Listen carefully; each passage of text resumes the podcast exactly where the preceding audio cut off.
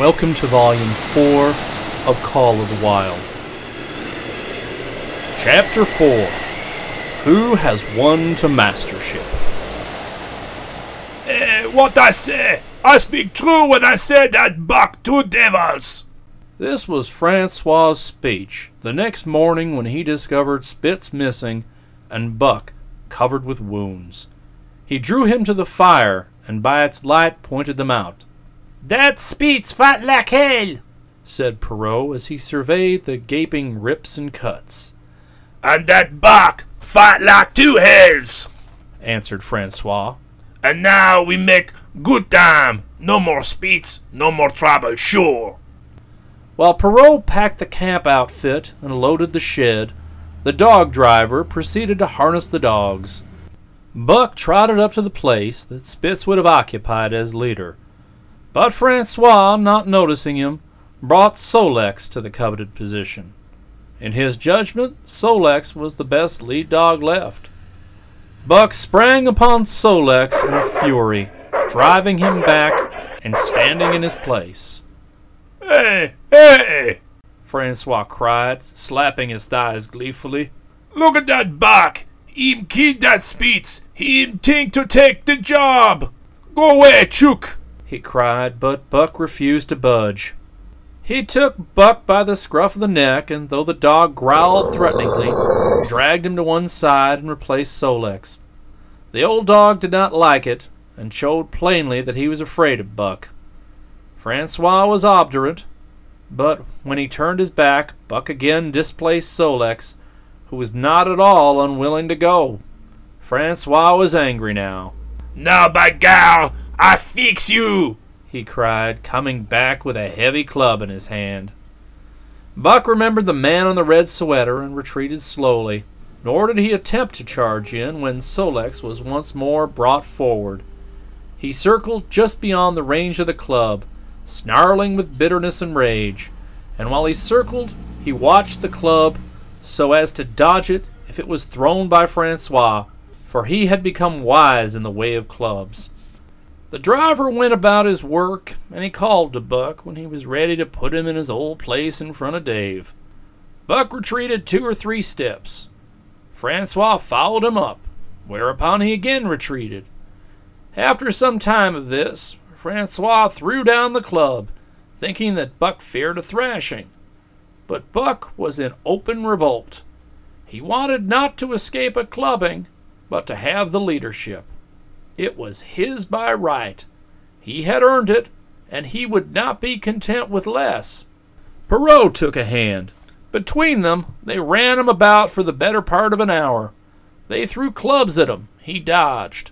They cursed him and his fathers and mothers before him, and all his seed to come after him down to the remotest generation, and every hair on his body and drop of blood in his veins and he answered curse with snarl and kept out of their reach.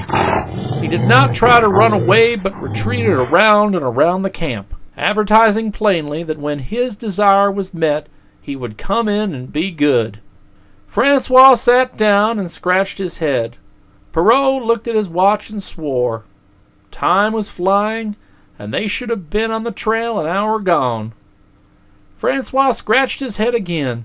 He shook it and grinned sheepishly at the courier, who shrugged his shoulders in a sign that they were beaten. Then Francois went up to where Sol-leks stood and called to Buck. Buck laughed as dogs laugh, yet kept his distance. Francois unfastened Sol-leks's traces and put him back in his old place. The team stood harnessed to the sled in an unbroken line ready for the trail. There was no place for Buck save at the front. Once more Francois called, and once more Buck laughed and kept away. Throw down the club, Perrault commanded.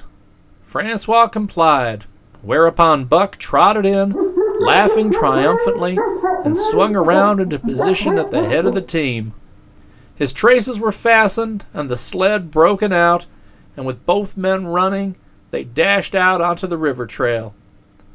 Highly as the dog driver had forevalued Buck with his two devils, he found while the day was yet young that he had undervalued him. At a bound, Buck took up the duties of leadership and where judgment was required, and quick thinking and quick acting, he showed himself the superior even of Spitz, of whom Francois had never seen an equal.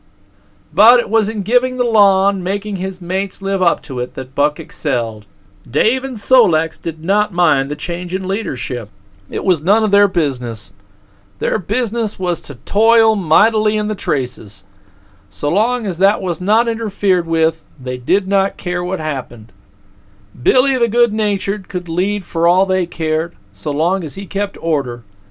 The rest of the team, however, had grown unruly during the last days of Spitz, and their surprise was great now that Buck proceeded to lick them into shape. Pike, who pulled at Buck's heels and who never put an ounce more of his weight against the breastband than he was compelled to, was swiftly and repeatedly shaken for loafing, and ere the first day was done, he was pulling more than ever before in his life. The first night in camp, Joe, the sour one, was punished roundly, a thing that Spitz had never succeeded in doing. Buck simply smothered him by virtue of superior weight and cut him up till he ceased snapping and began to whine for mercy. The general tone of the team picked up immediately. It recovered its old time solidarity, and once more the dogs leapt as one dog in the traces. At the Rink Rapids, two native huskies, Teek and Koona, were added, and the celerity with which Buck broke them in took away Francois's breath. Never such a dog as that Buck! he cried. No, never! Him worth one thousand dollar, eh, gar? Eh, what you say, Perrault? And Perrault nodded. He was ahead of the record then and gaining day by day. The trail was in excellent condition, well packed and hard, and there was no new fallen snow with which to contend. It was not too cold. The temperature dropped to 50 below zero and remained there the whole trip. The men rode and ran by turn, and the dogs were kept on the jump, with but infrequent stoppages. The 30 mile river was comparatively well coated with ice, and they covered in one day going out what had taken them 10 days coming in. In one run, they made a 60 mile dash from the foot of Lake Le Barge to the White Horse Rapids, across Marsh Tagish and Bennett, 70 miles of lakes. They flew so fast that the man whose turn it was to run towed behind at the end of a rope. Finally, on the last night of the second week, they topped White Pass and dropped down the sea slope with the lights of Skagway and of the shipping at their feet. It was a record run. Each day for 14 days they had averaged 40 miles. For three days, Perrault and Francois threw chests up and down the main streets of Skagway and were deluged with invitations to drink, while the team was the constant center of a worshipful crowd of dog busters and mushers. Then three or four western bad men aspired to clean out the town and were riddled like pepper boxes for their pains. And public interest turned to other idols. Next came official orders. Francois called Buck to him, threw his arms around him, and wept over him and that was the last of Francois and Perrault. Like so many of the other men, they passed out of Buck's life for good. A Scotch half breed took charge of him and his mates, and in company with a dozen other dog teams, he started back over the weary trail to Dawson. It was no light running now, nor record time, but heavy toil each day, with a heavy load behind, for this was the main trail, carrying word from the world to the men who sought gold under the shadow of the pole. Buck did not like it, but he bore up well to the work, taking pride in it after the manner of Dave and Sol-leks, and seeing that his mates, whether they prided in it or not, did their fair share. It was a monotonous life, operating with machine like regularity. One day was very much like the next. At a certain time each morning, the cooks turned out, fires were built, and breakfast was eaten. Then, while some broke camp, others harnessed the dogs, and they were under way an hour or so before the darkness fell, which gave warning of dawn. At night, camp was made. Some pitched the flies, others cut firewood and pine boughs for the beds, and still others carried water or ice for the cooks. Also, the dogs were fed. To them, this was the one feature of the day. Though it was good to loaf around after the fish was eaten for an hour or so with the other dogs, of which there were five score and odd. There were fierce fighters among them, but three battles with the fiercest brought Buck to mastery, so that when he bristled and showed his teeth, they got out of his way. Best of all, perhaps, he loved to lie near the fire, hind legs crouched under him, forelegs stretched out in front, head raised, and eyes blinking dreamily at the flames. Sometimes he thought of Judge Miller's big house in the sun kissed Santa Clara Valley, and of the cement swimming tank, and Ysabel, the Mexican hairless, and Toots, the Japanese pug. But oftener he remembered the man in the red sweater, the death of Curly, the great fight with Spitz, and good things he had eaten or would like to eat. He was not homesick. The Southland was dim and distant, and such memories had no power over him. Far more potent were the memories of his heredity that gave things he had never seen before a seeming familiarity. The instincts, which were but memories of his ancestors become habits, which had lapsed in later days, and still later in him quickened and become alive again. Sometimes as he crouched there, blinking dreamily at the flames, it seemed the flames of another fire, and that, as he crouched by this other fire, he saw another and different man from the half breed cook before him. This other man was shorter of leg and longer of arm, with muscles that were stringy and knotty rather than rounded and swelling. The hair of this man was long and matted, and his head slanted back under from the eyes. He uttered strange sounds and seemed very much afraid of the darkness, into which he peered continually, clutching in his hand, which hung midway between knee and foot, a stick with a heavy stone made fast to its end. He was all but naked, a ragged and fire scorched skin hanging part way down his back, but on his body there was much hair. In some places, across the chest and shoulders, and down the outside of the arms and thighs, it was matted into almost a thick fur. He did not stand erect, but with trunk inclined forward from the hips, on legs that bent at the knees. About his body there was a peculiar springiness or resiliency, almost cat like, and a quick alertness, as of one who lived in perpetual fear of things seen and unseen. At other times, this hairy man squatted by the fire, with his head between his legs, and slept. On such occasions, his elbows were on his knees, and his hands were clasped above his head as though to shed rain by the hairy arms. And beyond that fire in the circling darkness, Buck could see many gleaming coals, two by two, always two by two, which he knew to be the eyes of the great beasts of prey and he could hear the crashing of their bodies through the undergrowth and the noises they made in the night.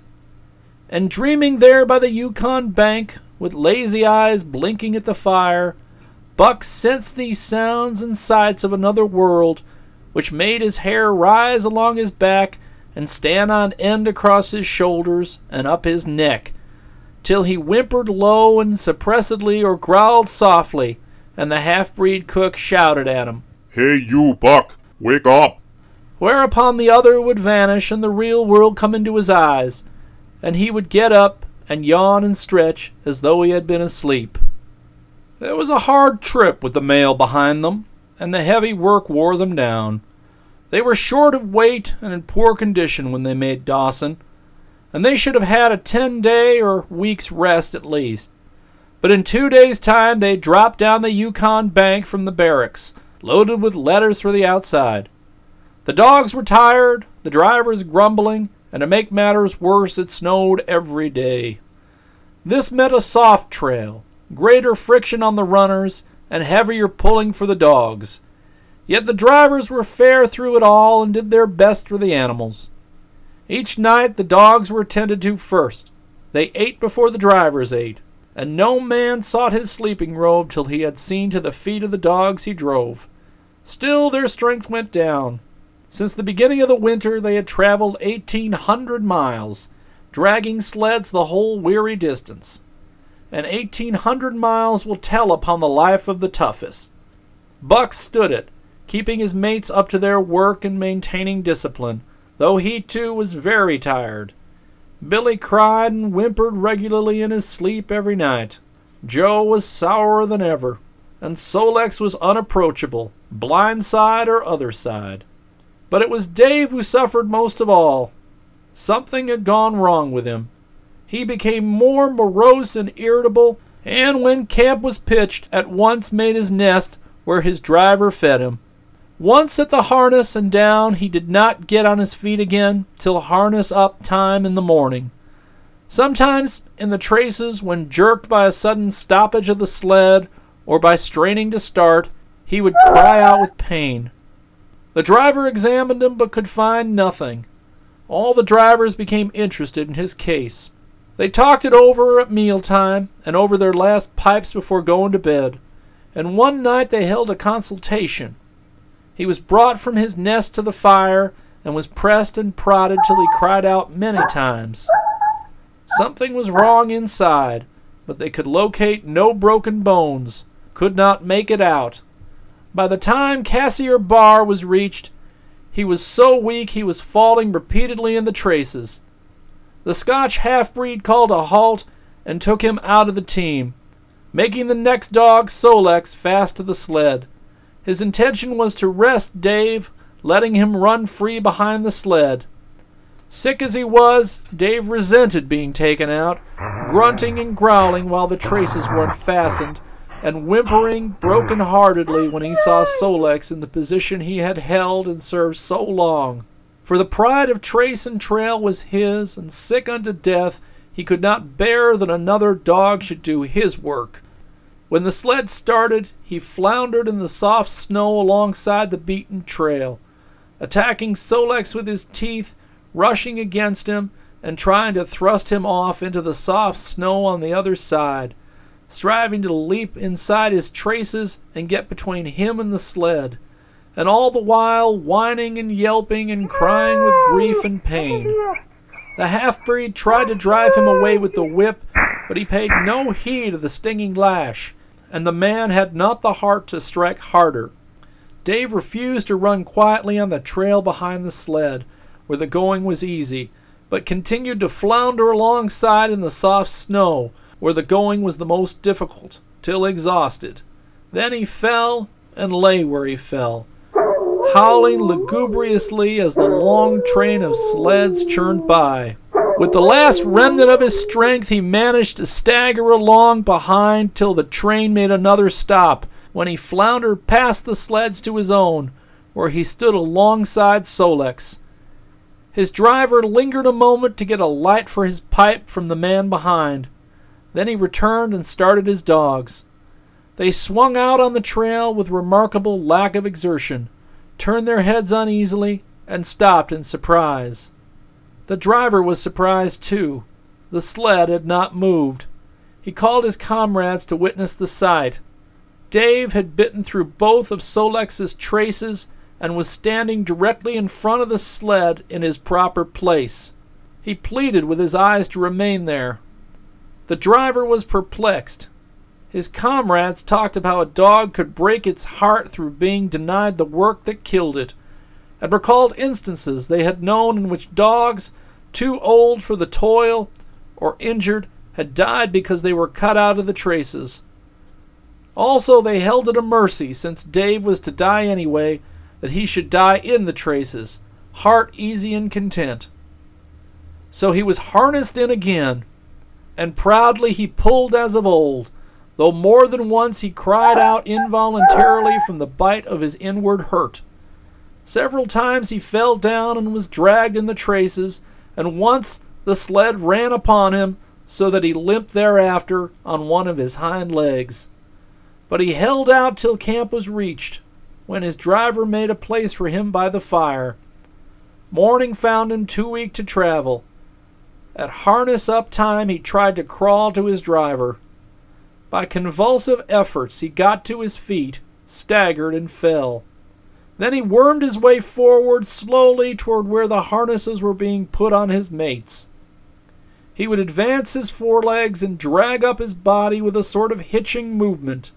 Then he would advance his forelegs and hitch ahead again for a few more inches. His strength left him, and the last of his mates saw of him. He lay gasping in the snow and yearning toward them. But they heard him mournfully till they passed out of sight behind a belt of river timber. Here the train was halted. The Scotch half breed slowly retraced his steps to the camp they had left. The men ceased talking. A revolver shot rang out. The man came back hurriedly. The whip snapped, the bells tinkled merrily, the sleds churned along the trail. But Buck knew, and every dog knew, what had taken place behind that belt of river trees.